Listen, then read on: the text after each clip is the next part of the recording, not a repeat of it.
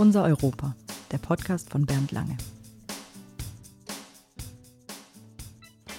Ja, dann hallo zusammen und ich freue mich, äh, dass wir wieder eine kleine Folge unserer Podcast-Reihe Unser Europa heute machen können und äh, freue mich, dass viele auch zuhören.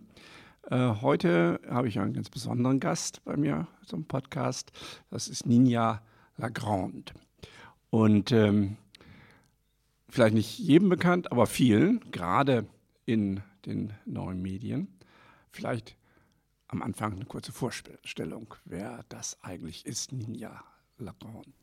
Äh, ja, hallo, vielen Dank für die Einladung. Äh, mein Name ist äh, Ninja Binjas mit echtem Name, im Netz unterwegs als Ninja Lagrande oder Ninja Lagrande. Ähm, ich bin, ich komme aus Hannover, ich lebe in Linden und äh, sage immer, ich mache beruflich alles, was mit Worten zu tun hat.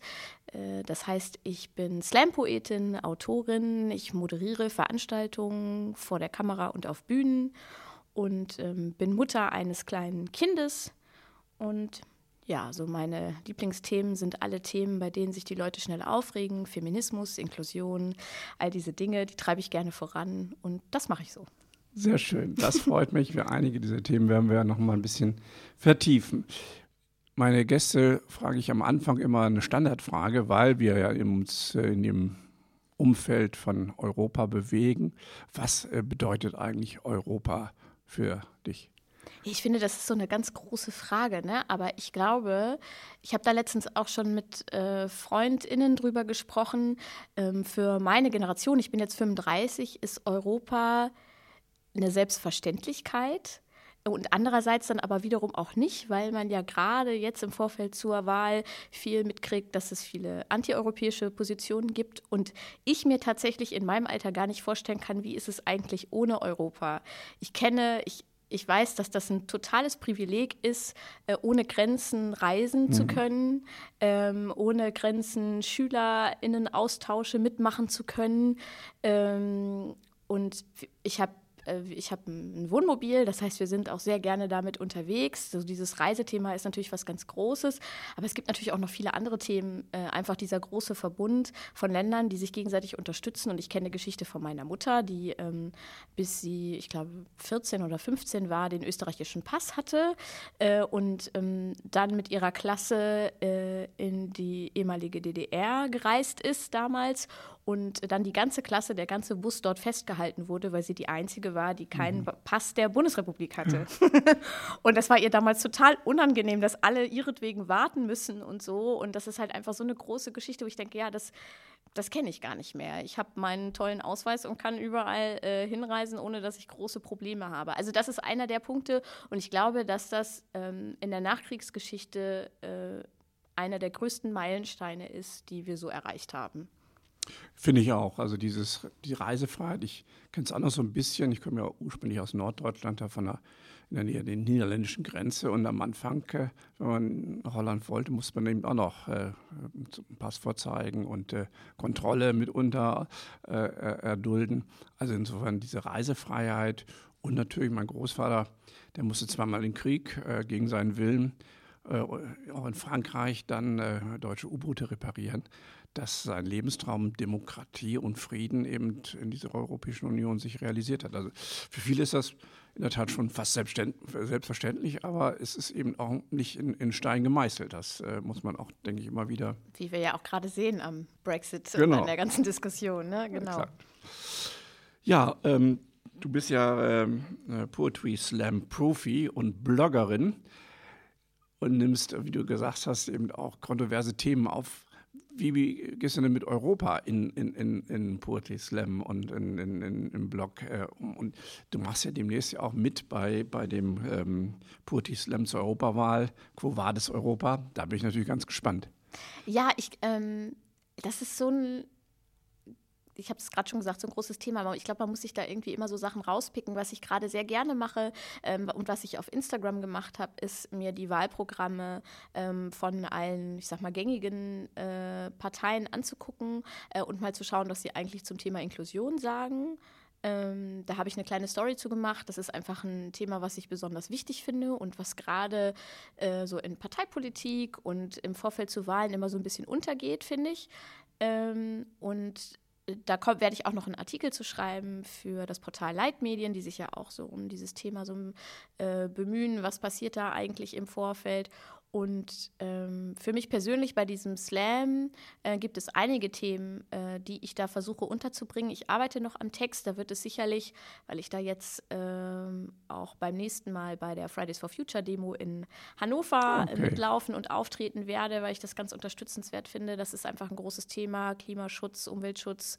Ähm, dann natürlich diese ganze Diskussion, das bringt es einfach mit sich, wenn man in sozialen Medien unterwegs ist, um Artikel 13 und äh, was da so passiert passiert und so. Das sind alles Sachen, die mich beschäftigen und da muss ich jetzt noch so gucken, wie ich das in einen Text gegossen ähm, bekomme. Ich glaube, es ist ganz wichtig bei diesem Thema und auch bei so einem Slam ähm, alle Seiten zu betrachten und einerseits zu gucken, was ist das für eine große Errungenschaft, was habe ich dadurch, was habe ich dadurch gewonnen, dass das die Generationen vor mir ähm, gegründet und äh, fortgeführt haben und aber auch, was wünsche ich mir für die Zukunft ähm, und was glaube ich kann vielleicht so nicht weitergehen oder sollte geändert werden.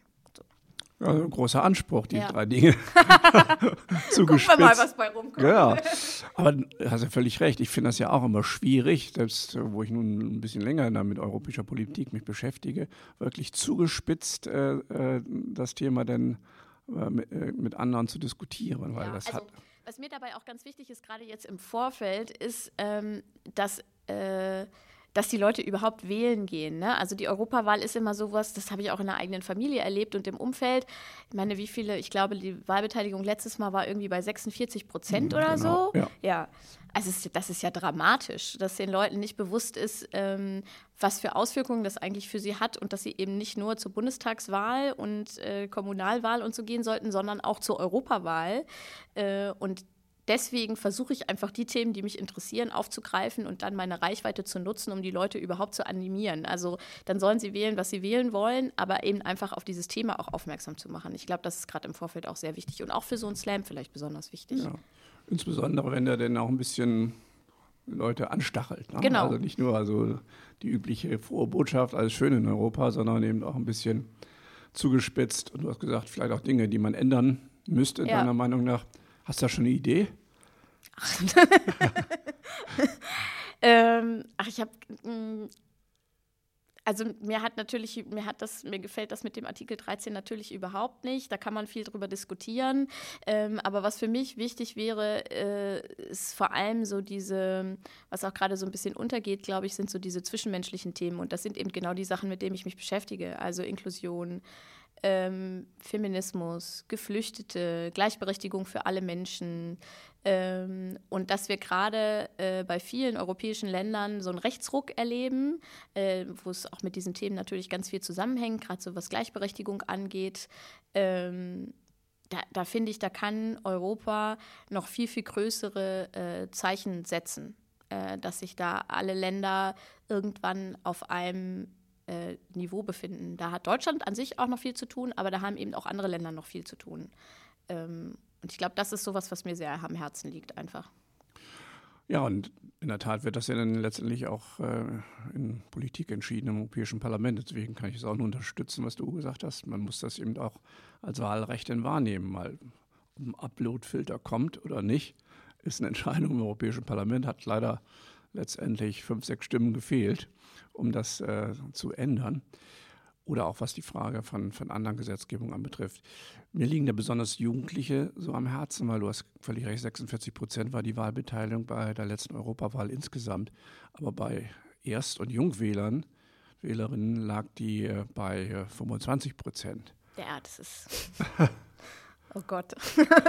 Unfassbar, ja. Ja, ja ich.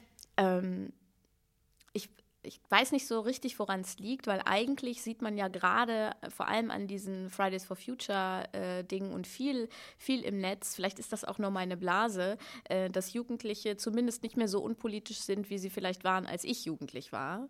Ähm, und trotzdem gehen sie dann nicht zur Wahl oder sind vielleicht unentschlossen und wissen nicht so richtig, warum sie das was angeht. Und ich glaube, da wären auch noch viel mehr Leute mit einer viel größeren Reichweite, als ich, ich sie vielleicht habe, äh, in der Verantwortung zu sagen, deshalb musst du wählen gehen. Also nicht das und das musst du wählen, sondern geh einfach hin und gib deine Stimme ab und ähm, sei dir sicher, dass auch der Einzelne, die Einzelne äh, was verändern kann. Ich glaube, das ist vielen ähm, einfach nicht so bewusst. Ich habe aber auch das Gefühl, dass äh, die Aufmerksamkeit für eine ähm, EU-Wahl noch nie so groß war, wie sie aktuell ist äh, im Vorfeld. das ist so ein bisschen mein Gefühl. Ja, das sehe ich genauso. Ja. Also in den Gesprächen, die ich jetzt so habe, äh, ist die Wahrnehmung, dass da irgendwas Wichtiges passiert, ist wesentlich größer als vor der Europawahl vor fünf Jahren. Ne? Das Brexit angesprochen, ist ja. ein Thema. Migration ist natürlich ein genau. äh, großes Thema. Also die, die Wahrnehmung da und ich hoffe deswegen auch, dass viel mehr Menschen äh, dann letztendlich auch ihr Wahlrecht äh, wahrnehmen. Beim Brexit war es natürlich auch so, dass sich gerade die Jugendlichen, die eigentlich, wie du auch gesagt hast, von der Europäischen Union am meisten profitieren, die dann eben dem Referendum auch leider nicht alle, aber ein Großteil ferngeblieben sind. Und ich habe letztens gelesen, dass irgendwie 14 Prozent von denjenigen, die für den Austritt gestimmt haben, schon verstorben sind seit der Wahl. Also ja. das ist halt einfach so. Und sie denkt ja, okay, gut, ihr habt damit gar nichts mehr zu tun. Ja. Ich glaube aber, was auch helfen kann, ähm, und das passiert gerade auch ganz gut, ist, äh, wenn vermehrt auch jüngere Kandidatinnen, Kandidaten ähm, äh, Wahlkampf machen und sich zur Wahl stellen, unabhängig von welcher Partei. Also wenn wir jetzt über die SPD sprechen, fällt mir Delara Burkhardt ein, die bei Instagram ganz, ganz tolle Sachen macht und mit der sich, glaube ich, viele ähm, identifizieren können. Ähm, oder zum Beispiel Sophie Passmann, die ja auch SPD-Mitglied ist und sehr viel Politik erklärt äh, online. Und ich glaube, dass das auch Sachen sind, äh, die, die sind einfach, auch wenn sie vielleicht thematisch nicht mit allem übereinstimmen, was jetzt eine Jugendliche denken würde, trotzdem irgendwie näher dran. Und ich glaube, das kann denen auch zeigen, ähm, hey, da sind auch Leute, die, die wissen, wovon, wovon du redest, wenn du über das Internet redest und so. Äh, dass das schon motivieren kann, auch eher zur Wahl zu gehen. Also diesen Trend finde ich super. Ja. Und Sophies Buch finde ich natürlich auch klasse, auch wenn es ein bisschen provozierend ist, aber glaube ich genau richtig, äh, dass man wirklich mal ins Gespräch über tradierte äh, Mechanismen kommt. Also Wenn man was verändern will, muss man immer provozieren.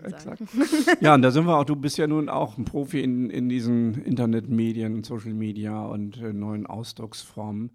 Ist das eigentlich eine andere Kultur als die tradierte Kultur im Theater oder, oder äh, ähm, na, was, was, was im Kulturleben bisher Praxis war? Ähm, ja, ich glaube schon, wobei ich äh, nicht, mehr also nicht mehr unterscheide zwischen On und offline. Ich bin okay. 24 Stunden online, ich bin aber auch 24 Stunden offline.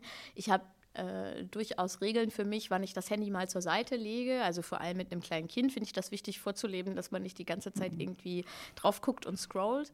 Ähm, aber trotzdem glaube ich, dass gerade die Art der Kommunikation sich natürlich geändert hat und natürlich online immer noch eine andere ist als äh, offline. Also ich würde jetzt äh, bei einer Podiumsdiskussion auf der Bühne oder im im Theater wird es ja inzwischen auch antizipiert, wie man äh, online kommuniziert. Aber da würde man, glaube ich, nie so schnell und ähm, möglicherweise auch beleidigend werden oder so, wie man es vielleicht online ma macht oder wie ich es auch erfahre. So, das, das ist was, was sich sehr doll geändert hat. Ähm, Andererseits finde ich, hat äh, diese Online-Kultur sehr viel dazu beigetragen, dass eine Gesellschaft diverser wird, weil wir jetzt nicht mehr das haben, was es vielleicht im Theater oder in der Zeitung oder in der Literatur gibt, ähm, wer darf was veröffentlichen. Also dass da Leute sitzen und irgendwie entscheiden, die und die darf und der und der darf nicht, sondern wenn ich will, kann ich mich hinsetzen und einen Blog aufmachen und losschreiben oder bei Instagram eine Story machen und meine Meinung in die Welt hinaus posaunen, ähm, ob sie nun als positiv oder negativ aufgenommen wird, egal, aber ich kann mich eben mit meinem kleinen Spartenthema irgendwie selber beschäftigen und zeigen. Und gerade so soziale Netzwerke wie ähm, Instagram, helfen ja auch dabei, äh, Menschen oder eine Diversität abzubilden, die wir vorher in der Kultur überhaupt nicht hatten. Äh, also ähm, dass natürlich immer noch vermehrt weiße Leute auf einer Bühne stehen oder Leute, die keine Behinderung haben ähm, äh, und so weiter und so fort. Da, ich glaube, das hat sehr viel dazu beigetragen, dass da Barrieren abgebaut werden und dass online, diese Online-Kultur mehr Diversität äh, fördert. Sie bringt aber natürlich auch, und so ist es einfach, weil es gesellschaftlich so ist, auch negative Sachen ähm, zum Vorschein. Also zum Beispiel diese Möglichkeit, direkt Leute zu beleidigen oder ja. zu drohen oder ähm, ja, irgendwie, wenn man ein falsches Wort sagt, direkt ähm, einen Shitstorm auf sich zu ziehen oder so. Das, das sind alles natürlich auch Sachen, die da, die da mitkommen. Und wenn ich jetzt in einer, in einer kleinen Runde irgendwie was sage, was vielleicht ähm, für die Runde nicht so angebracht ist, dann meckern die mich möglicherweise alle an. Aber ich habe jetzt nicht drei Tage das Gefühl, ich müsste meinen Account schließen, weil mir tausende ja, Leute schreiben. So, ne? Also das ist schon was, was sich verändert hat. Also schneller ist das, hast du gesagt, die ja. Kultur.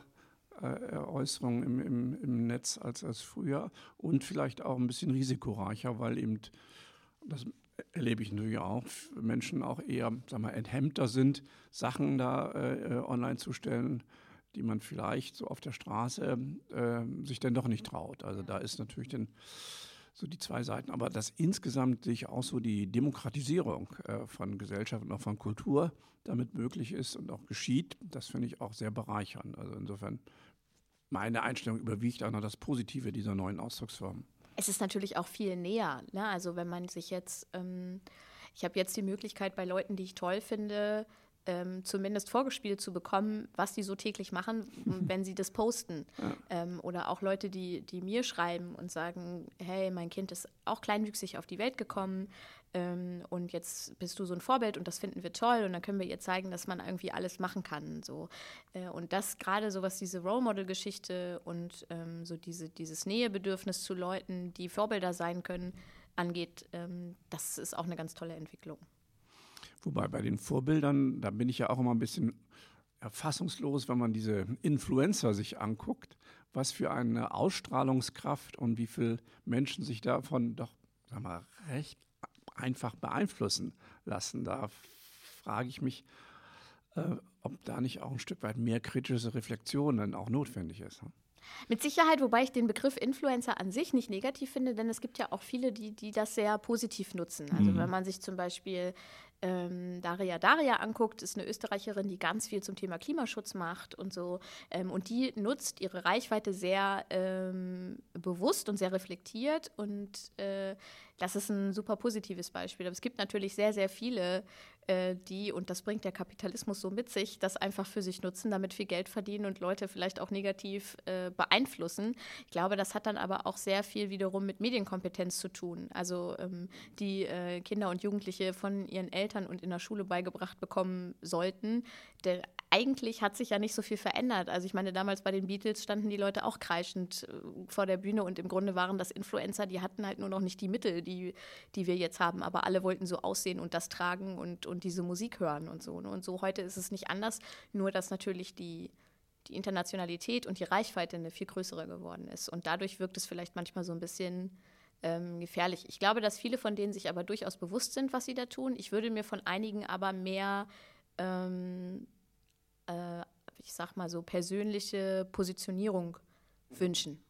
Also ähm, ein Beispiel ist, ist jetzt keine Influencerin, aber vielleicht auch, äh, Helene Fischer, als die irgendwann auf der Bühne ein Statement gegen rechts gemacht hat, war das so was Besonderes, dass alle darüber berichtet mhm. haben und das völlig überraschend fanden. Und eigentlich finde ich, sollte das eine Selbstverständlichkeit sein. Und das machen immer nur so Leute wie Campino oder andere, wo man eh schon weiß, okay, wie, wie kann ich die irgendwie einordnen? Mhm. Und ähm, ich glaube, dass solche, dass so Leute, die vor allem Jugendliche sehr, sehr viel erreichen können, Leute auch, die ich mit meinen 35 auch gar nicht kenne, wenn man mir deren Namen sagt, irgendwelche YouTube-Stars oder so, ähm, dass die da auch einiges bewirken könnten. Andererseits kommt natürlich die Gefahr dann mit, dass alle Leute sie nicht mehr toll finden, weil sie plötzlich eine politische Meinung äußern und damit verlieren sie auch Geld. Das ist auch ja. gefährlich. Wobei in meiner Generation Herbert Grönemeyer natürlich auch ja. politische Statement macht und äh, trotzdem sehr populär ist.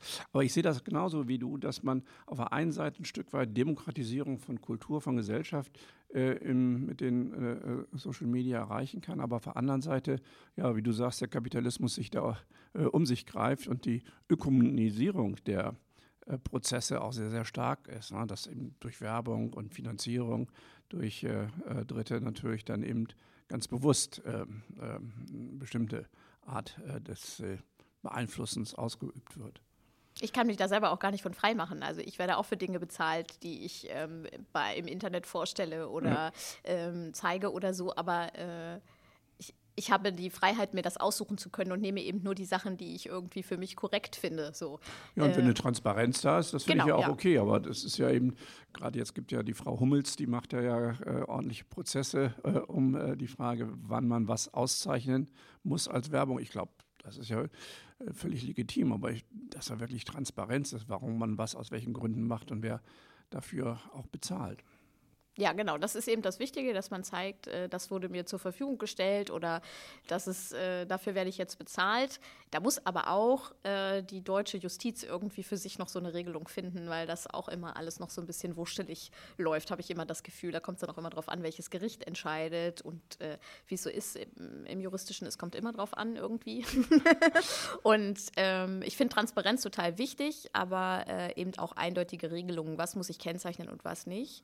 Und das ist für viele noch nicht so richtig mhm. deutlich, glaube ich. Ja. ja, und natürlich Medienkompetenz braucht man in den alten und neuen Medien auch gar keine Frage, äh, sich da auseinanderzusetzen. Und ähm, das ist natürlich auch ein Prozess, den wir irgendwie auf allen Ebenen zu fahren haben. Ne? Ja.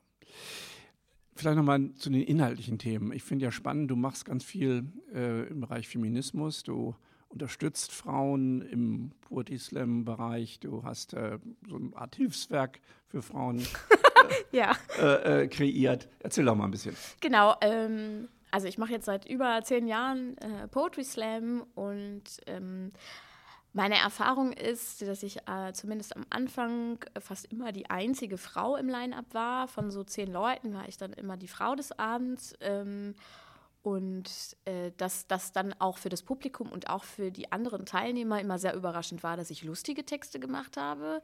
Äh, und dann hört man, also solche Sprüche hört man auch immer noch, dann so, ja, für eine Frau bist du ja ganz lustig. wo man dann so denkt, okay. ähm, und über die Jahre ist, hat sich da aber schon einiges getan.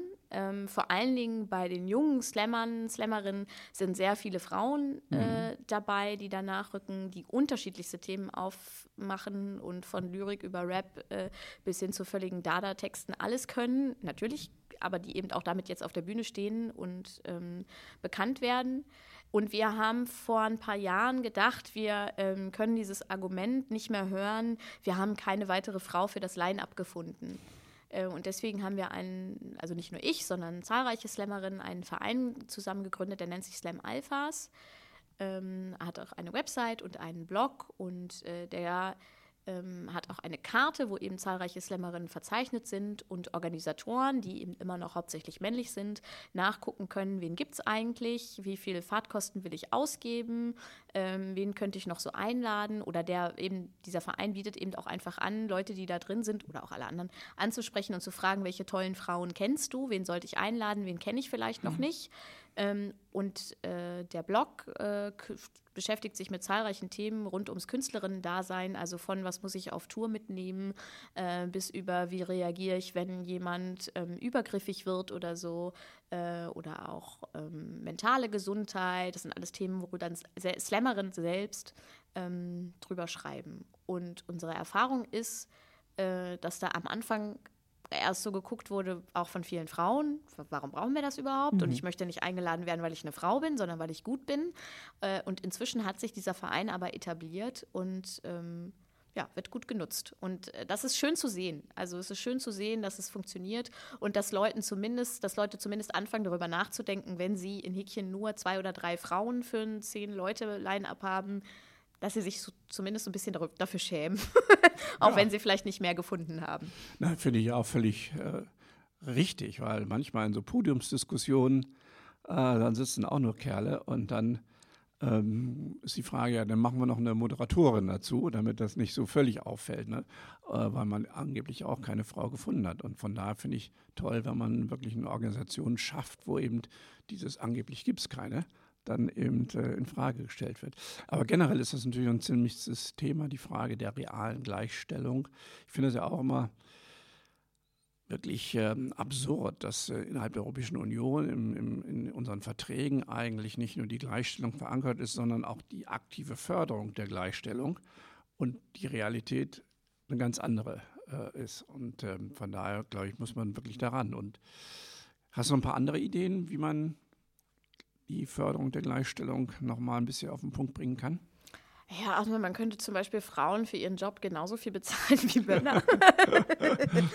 ähm, Ach, ich glaube, dass das auch ganz, äh, dass das einen ganz langen Rattenschwanz hat. Also dass es gerade ähm, bei dieser, äh, bei der Gleichstellung von Männern und Frauen und ähm, der gleichberechtigten Bezahlung, da kommt auch ganz viel gleichberechtigtes Familienleben dazu. Also auch Betreuungsmöglichkeiten ähm, für Kinder. Und wenn man sich jetzt, ich kenne es nur in Hannover, die Betreuungsmöglichkeiten für kleine Kinder anguckt, ist es praktisch nicht möglich, dass, dass ähm, Vater und Mutter beide 40 Stunden pro Woche arbeiten, weil die Zeiten gar nicht nicht ja. gegeben sind. Ähm, und das hat gar nichts damit zu tun, dass, dass ich beispielsweise mein Kind ähm, abgeben möchte oder so, äh, sondern wenn es für die schon nicht möglich ist, dann ist es natürlich für Alleinerziehende noch weniger möglich, für einen eigenen Unterhalt zu sorgen und so. Und sowas, das hat ganz viel damit zu tun. Und damit wir auf 50-50 kommen oder vielleicht auch mal auf die kuriose Situation, dass eine Frau mehr verdient als ihr Mann oder so, ähm, muss da eben noch ganz viel anderes äh, gemacht werden.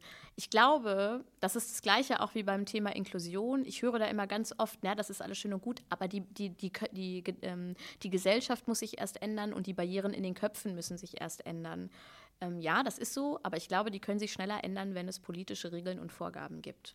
Und da sollte man eben nicht, so wie es die letzten Jahre war, auch von der Bundesrepublik auf Freiwilligkeit setzen, sondern klare Vorgaben geben. Und dann kann man die Vorgaben auch irgendwann wieder streichen, wenn es dann, also Stichwort Quote oder so, mhm. wenn es dann alles okay ist. Und es muss auch nicht immer alles 50-50 sein. Aber wenn wir uns so ein Podium oder so ein Poetry Slam Line-Up angucken oder eine Führungsetage in einem Unternehmen, wenn dann da mal mehr Frauen sind als Männer ähm, und vielleicht sogar äh, mehr äh, People of Color dabei sind äh, als Weiße oder so und wir finden finden das nicht mehr kurios, dann haben wir das, haben wir das Ziel erreicht. Aber bis dahin brauchen wir, glaube ich, auch Gesetzgebung. Und wir machen in der Europäischen Union und habe mich da ja auch äh, ziemlich reingehangen, was zum Beispiel die Frage der, des Verbots der Diskriminierung am Arbeitsplatz anbetrifft, ne, hinsichtlich des Geschlechts, hinsichtlich äh, der Religion oder auch ähm, des Alters oder se der sexuellen Neigung. Und das war ja ein unheimlicher Akt, diese Gesetzgebung in Deutschland überhaupt ähm, umzusetzen, weil es eben nicht nur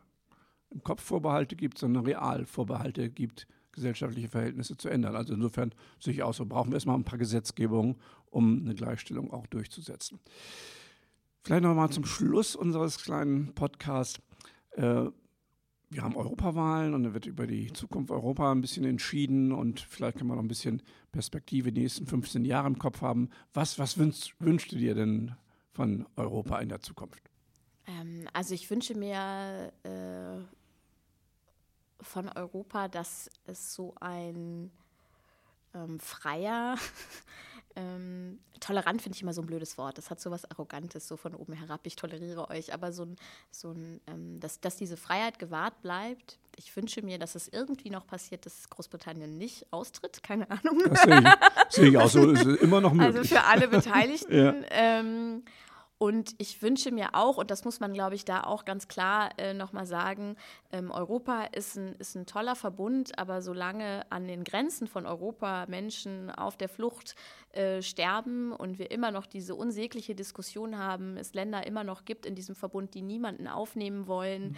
ähm, müssen wir noch einiges äh, tun. Denn jeder, der da äh, und die da ähm, Sterben ist ein, ein Mensch zu viel auf jeden Fall. Und das ist, glaube ich, eine der größten Herausforderungen, die wir für die nächsten 15 Jahre haben, ähm, mit äh, Flucht und Neuverteilung, Umverteilung und sozialer Gerechtigkeit umzugehen.